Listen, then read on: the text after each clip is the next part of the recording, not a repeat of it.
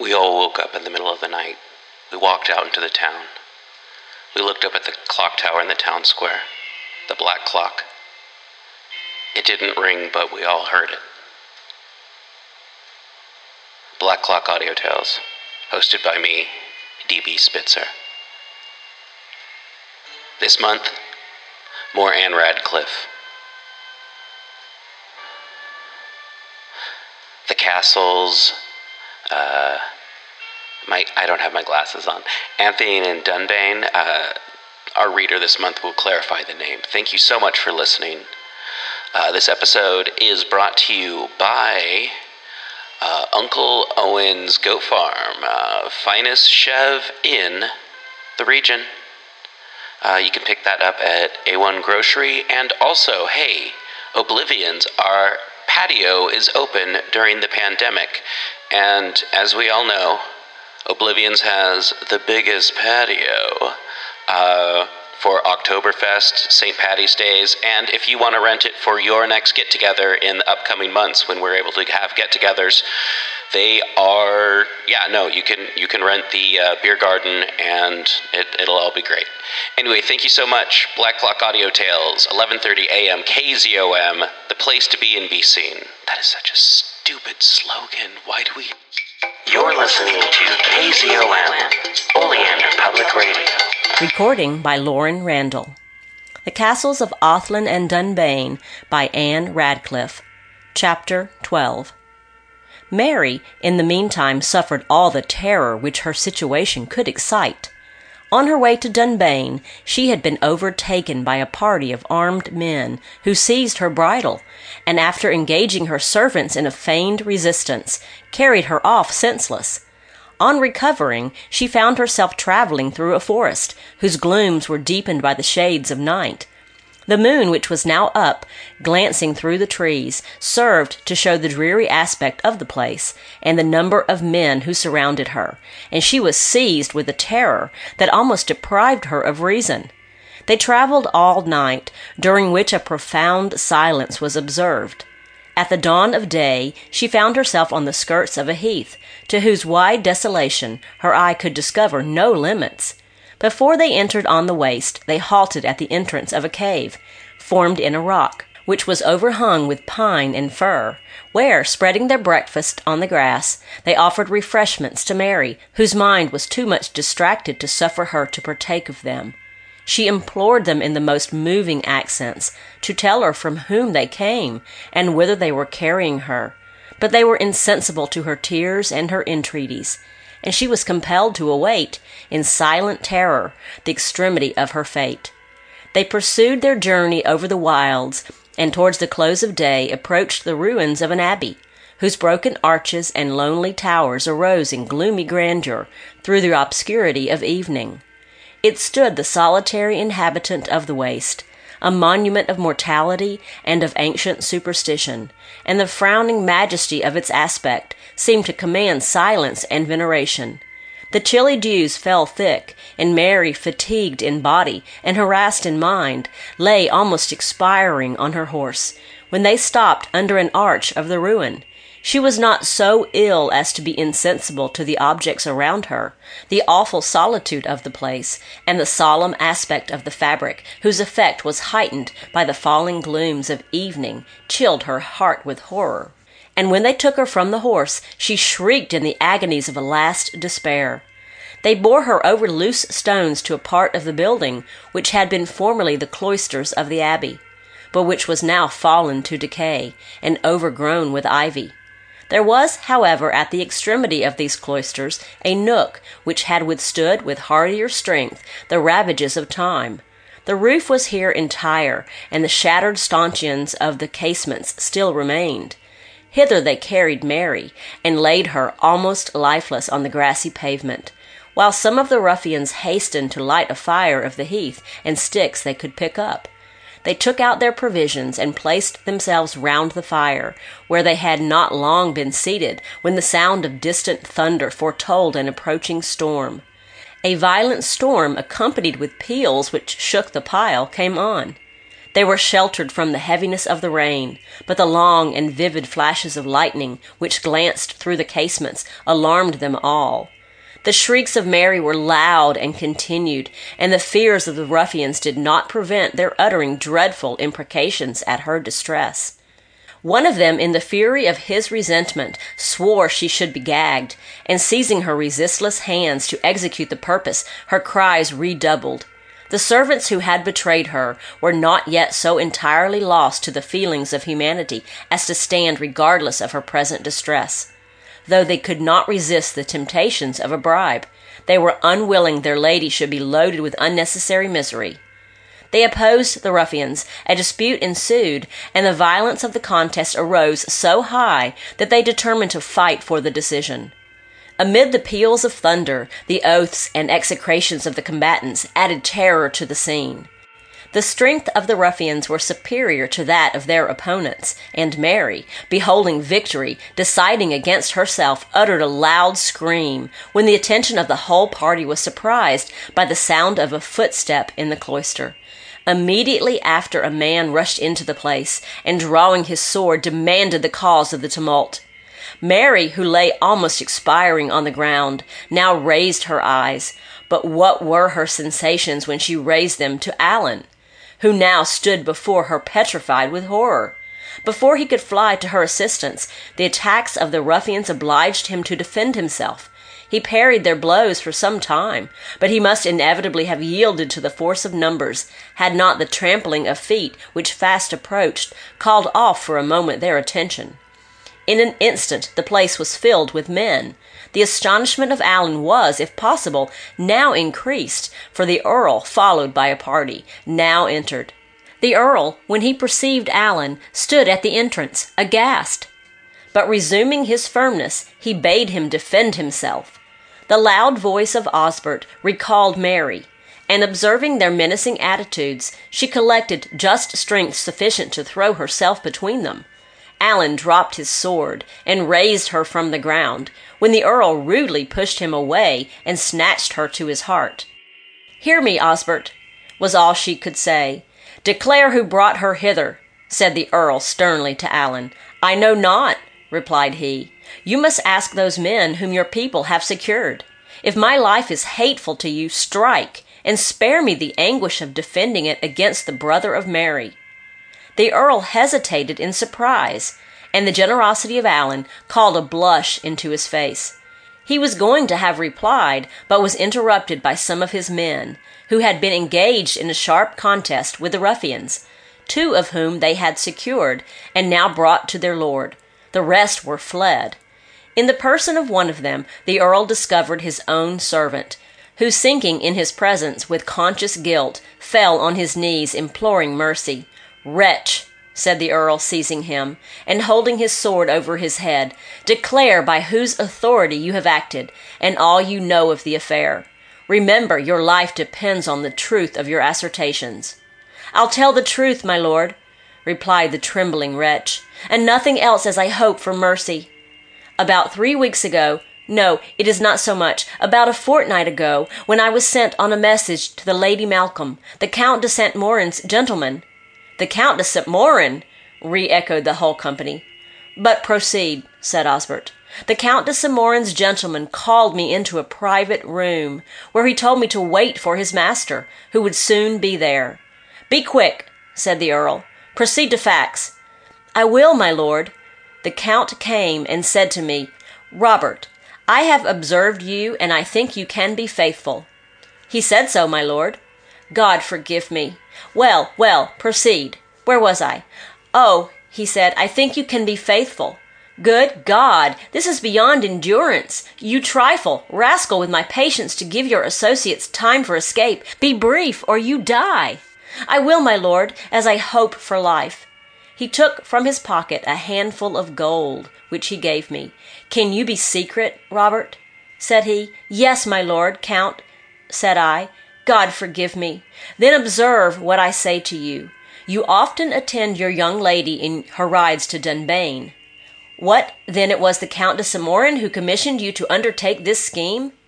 Not me only, my lord.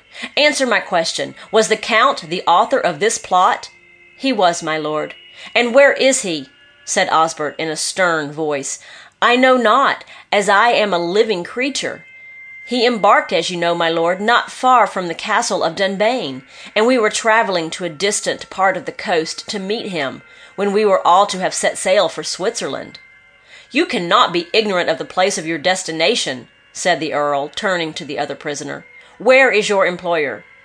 That is not for me to tell, said he in a sullen tone. Reveal the truth, said the Earl, turning towards him the point of his sword, or we will find a way to make you.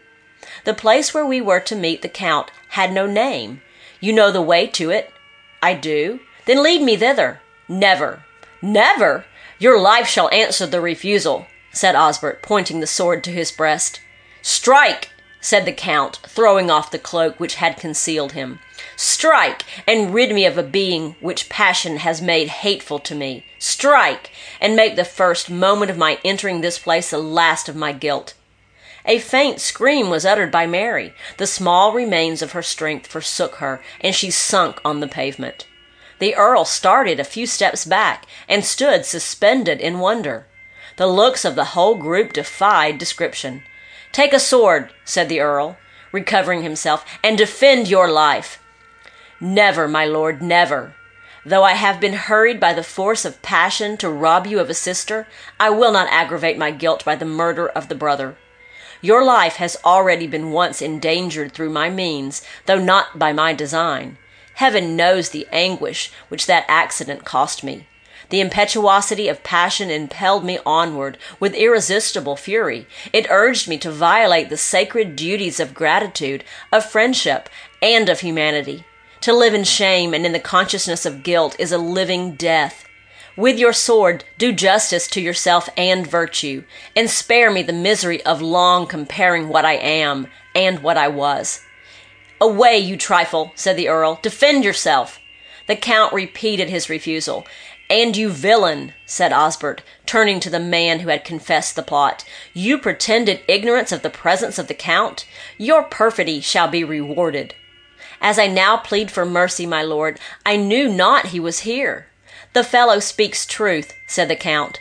He was ignorant of the place where he was to meet me. I was approaching this spot to discover myself to the dear object of my passion, when your people surprised and took me. Mary confirmed the testimony of the Count by declaring that she had not till that moment seen him since she quitted the castle of Dunbayne, she pleaded for his life and also for the servants, who had opposed the cruelty of their comrades. I am no assassin, said the Earl. Let the Count take a sword and fight me on equal terms. Shall virtue be reduced to an equality with vice? said the Count. No, my lord. Plunge your sword in my heart and expiate my guilt. The Earl still urged him to defense, and the Count still persisted in refusal. Touched by the recollection of past friendship, and grieved that a soul like the Count's should ever be under the dominion of vice, Osbert threw down his sword, and overcome with a sort of tenderness, Go, my lord, your person is safe, and if it is necessary to your peace, stretching forth his hand, take my forgiveness. The Count, overcome by his generosity and by a sense of his own unworthiness, shrunk back. Forbear, my lord, to wound by your goodness a mind already too sensible of its own debasement, nor excite, by your generosity, a remorse too keen to be endured. Your reproaches I can bear, your vengeance I solicit, but your kindness inflicts a torture too exquisite for my soul. Never, my lord, continued he, the big tear swelling in his eye, never more shall your friendship be polluted by my unworthiness. Since you will not satisfy justice by taking my life, I go to lose it in the obscurity of distant regions. Yet, ere I go, suffer me to make one last request to you, and to that dear lady whom I have thus injured, and on whom my eyes now gaze for the last time. Suffer me to hope that you will blot from your memory the existence of Saint Morin. He concluded the sentence with a groan, which vibrated upon the hearts of all present, and without waiting for a reply, hurried from the scene. The Earl had turned away his head in pity, and when he again looked round to reply, perceived that the Count was departed. He followed his steps through the cloister. He called, but he was gone. Alan had observed the Count with a mixture of pity and admiration, and he sighed for the weakness of human nature. How, said the Earl, returning eagerly to Alan, how can I recompense you for my injurious suspicions and my injurious treatment? How can you forgive, or I forget, my injustice? But the mystery of this affair and the doubtful appearance of circumstances must speak for me. Oh, let us talk no more of this, my lord, replied Alan with emotion. Let us only rejoice at the safety of our dear lady, and offer her the comfort she is so much in want of. The fire was rekindled, and the earl's servants laid before him some wine and other provisions. Mary, who had not tasted any food since she left the castle, now took some wine. It revived her, and enabled her to take other nourishment. She inquired what happy circumstance had enabled the earl to trace her route. Ever since I discovered your flight, said he, I have been in pursuit of you. Chance directed me over these wilds, when I was driven by the storm to seek shelter among these ruins. The light and an uproar of voices drew me to the cloister, where, to my unutterable astonishment, I discovered you and Alan. Spare me the remembrance of what followed. Mary wished to inquire what brought Alan to the place, but delicacy kept her silent. Osbert, however, whose anxiety for his sister had hitherto allowed him to attend only to her, now relieved her from the pain of lengthened suspense. By what strange accident was you brought hither? Said he to Alan, and what motive has induced you so long to absent yourself from the castle? At the last question, Alan blushed, and an involuntary sigh escaped him. Mary understood the blush and the sigh, and awaited his reply in trembling emotion. I fled, my lord, from your displeasure, and to tear myself from an object too dangerous. Alas, for my peace, I sought to wear away in absence a passion which must ever be hopeless, but which I now perceive is interwoven with my existence. But forgive, my lord, the intrusion of a subject which is painful to us all. With some money and a few provisions, I left my father's cottage, and since that time have wandered over the country a forlorn and miserable being, passing my nights in the huts which chance threw in my way, and designing to travel onward and to enlist myself in the service of my country. Night overtook me on these wastes, and as I walked on, comfortless and bewildered, I was alarmed by distant cries of distress. I quickened my pace, but the sound which should have directed my steps was ceased, and chilling silence ensued. As I stood, musing and uncertain which course to take, I observed a feeble light break through the gloom. I endeavored to follow its rays. It led me to these ruins, whose solemn appearance struck me with a momentary dread.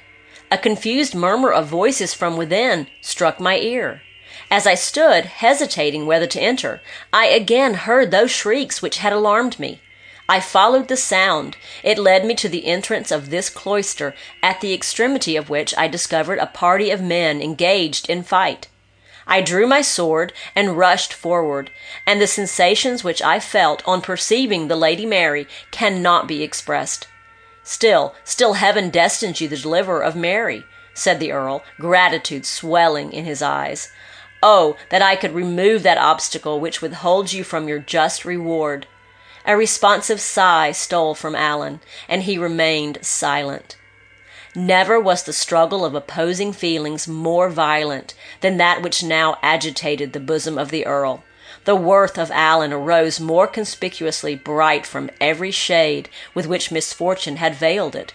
His noble and disinterested enthusiasm in the cause of justice had attached him to the Earl, and had engaged him in a course of enterprises and of dangers which it required valor to undertake, and skill and perseverance to perform, and which had produced services for which no adequate reward could be found.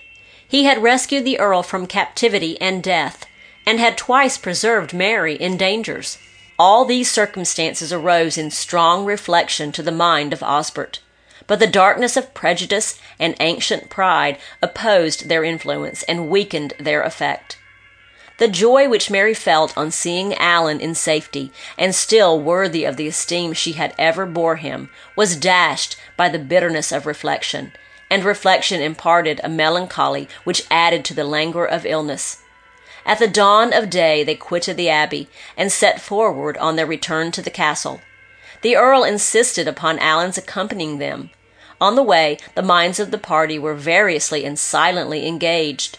The earl ruminated on the conduct of Alan and the late scene. Mary dwelt chiefly on the virtues of her lover and on the dangers she had escaped. And Alan mused on his defeated purposes and anticipated future trials. The earl's thoughts, however, were not so wholly occupied as to prevent his questioning the servant who had been employed by the count concerning the further particulars of his scheme. The words of the count, importing that he had once already endangered his life, had not escaped the notice of the earl, though they were uttered in a moment of too much distraction to suffer him to demand an explanation. He now inquired of the man concerning the mysterious scene of the vaults. You, I suppose, are not ignorant who were the persons from whom I received my wound. I, my lord, had no concern in that affair. Wicked as I am, I could not raise my hands against your life. But you know who did. I, I, yes, my lord, I was afterwards told, but they did not mean to hurt your lordship. Not mean to hurt me? What then were their designs, and who were the people? That accident happened long before the Count ever spoke to me of his purpose. Indeed, my lord, I had no hand in it. And heaven knows how I grieved for your lordship, and, well, well, inform me, who were the persons in the vaults, and what were their design? I was told by a fellow servant, but he made me promise to be secret. But it is proper your lordship should know all, and I hope your lordship will forgive me for having listened to it. Robert, said he, as we were talking one day of what had happened.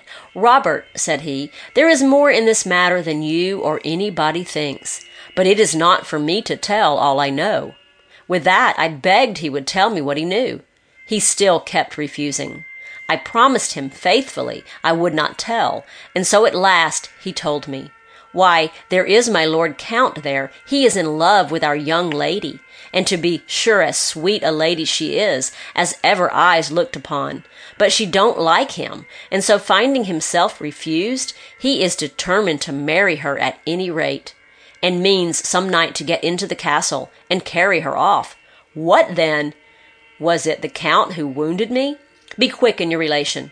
No, my lord, it was not the Count himself, but two of his people, whom he had sent to examine the castle, and particularly the windows of my young lady's apartment, from whence he designed to have carried her, when everything was ready for execution. Those men were let within the walls through a way underground, which leads into the vaults, by my fellow servant, as I afterwards was told, and they escaped through the same way.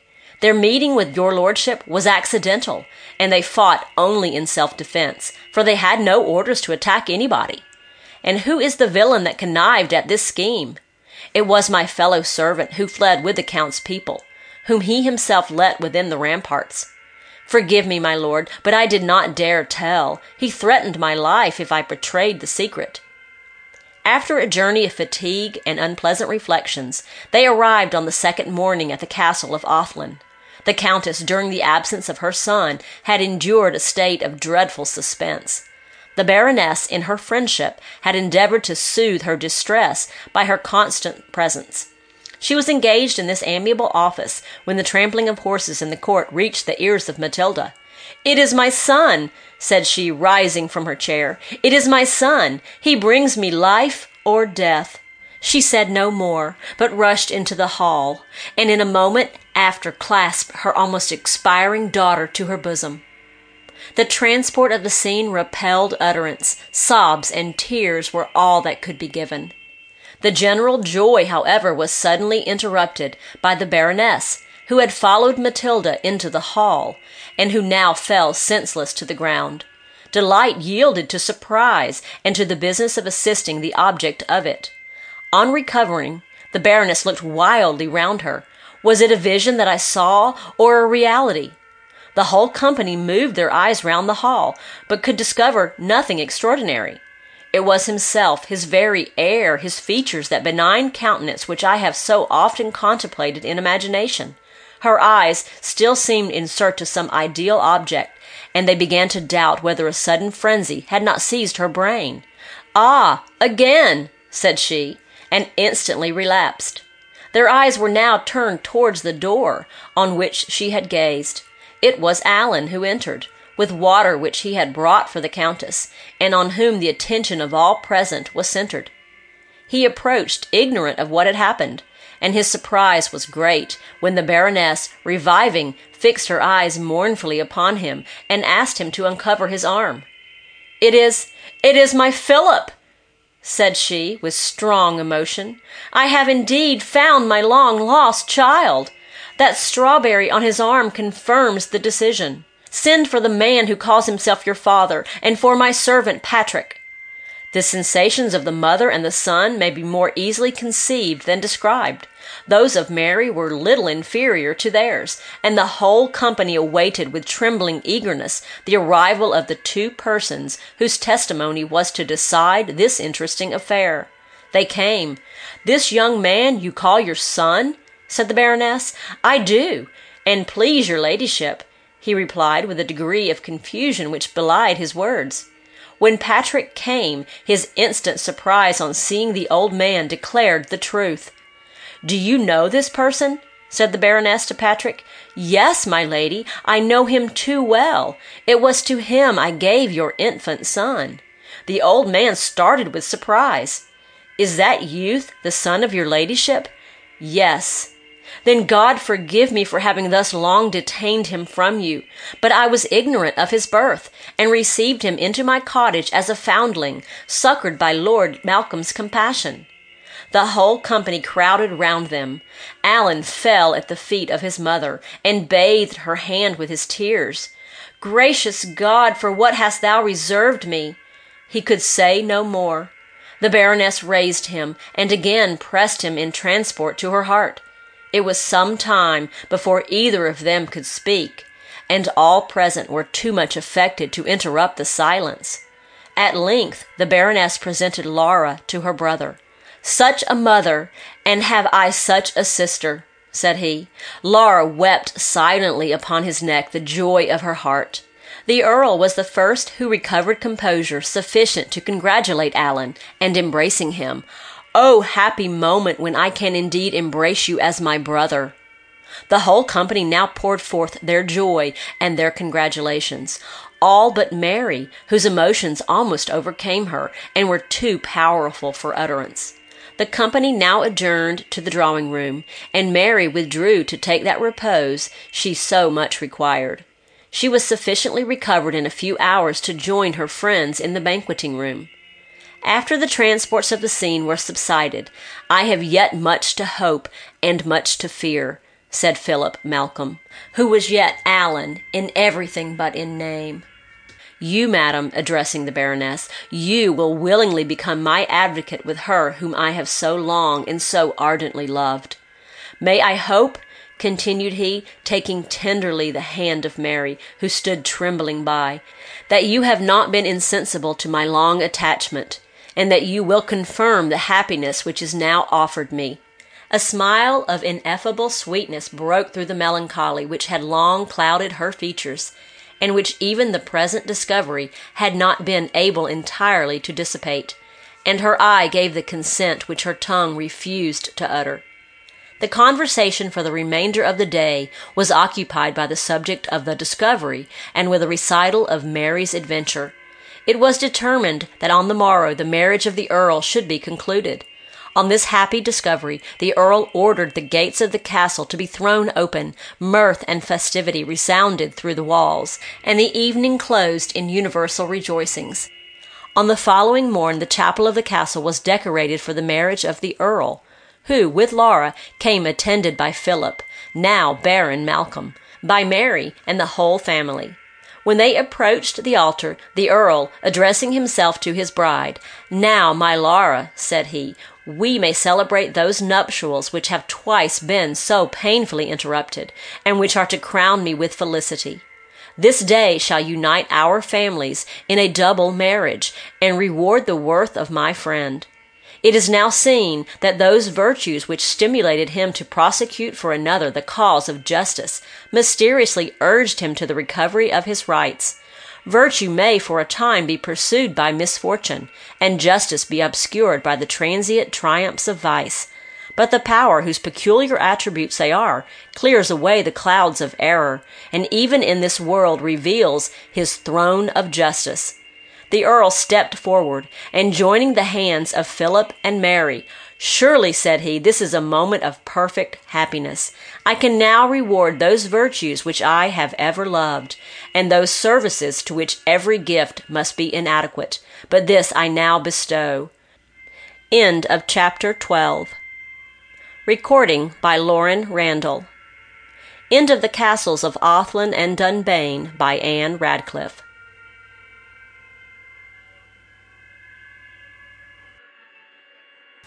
Hey everyone, thanks again for listening to this episode of Black Clock Audio Tales. I've been your host, DB Spitzer. Check out next week's episode. You know, two a week, hey. Uh, and for those who are listening, uh, if you don't listen to some episodes, you listen to others. Quick update I'm no longer the mayor. Town elected a new mayor.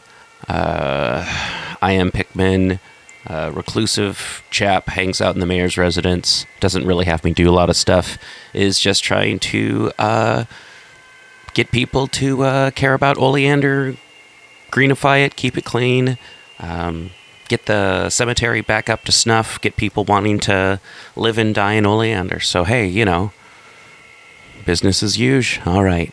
We'll see you next time and remember, rate, review, subscribe, tell your friends about what's going on, and we'll tell you what's going on with our friends. All right. Thank you again, and we'll talk to you later. All right.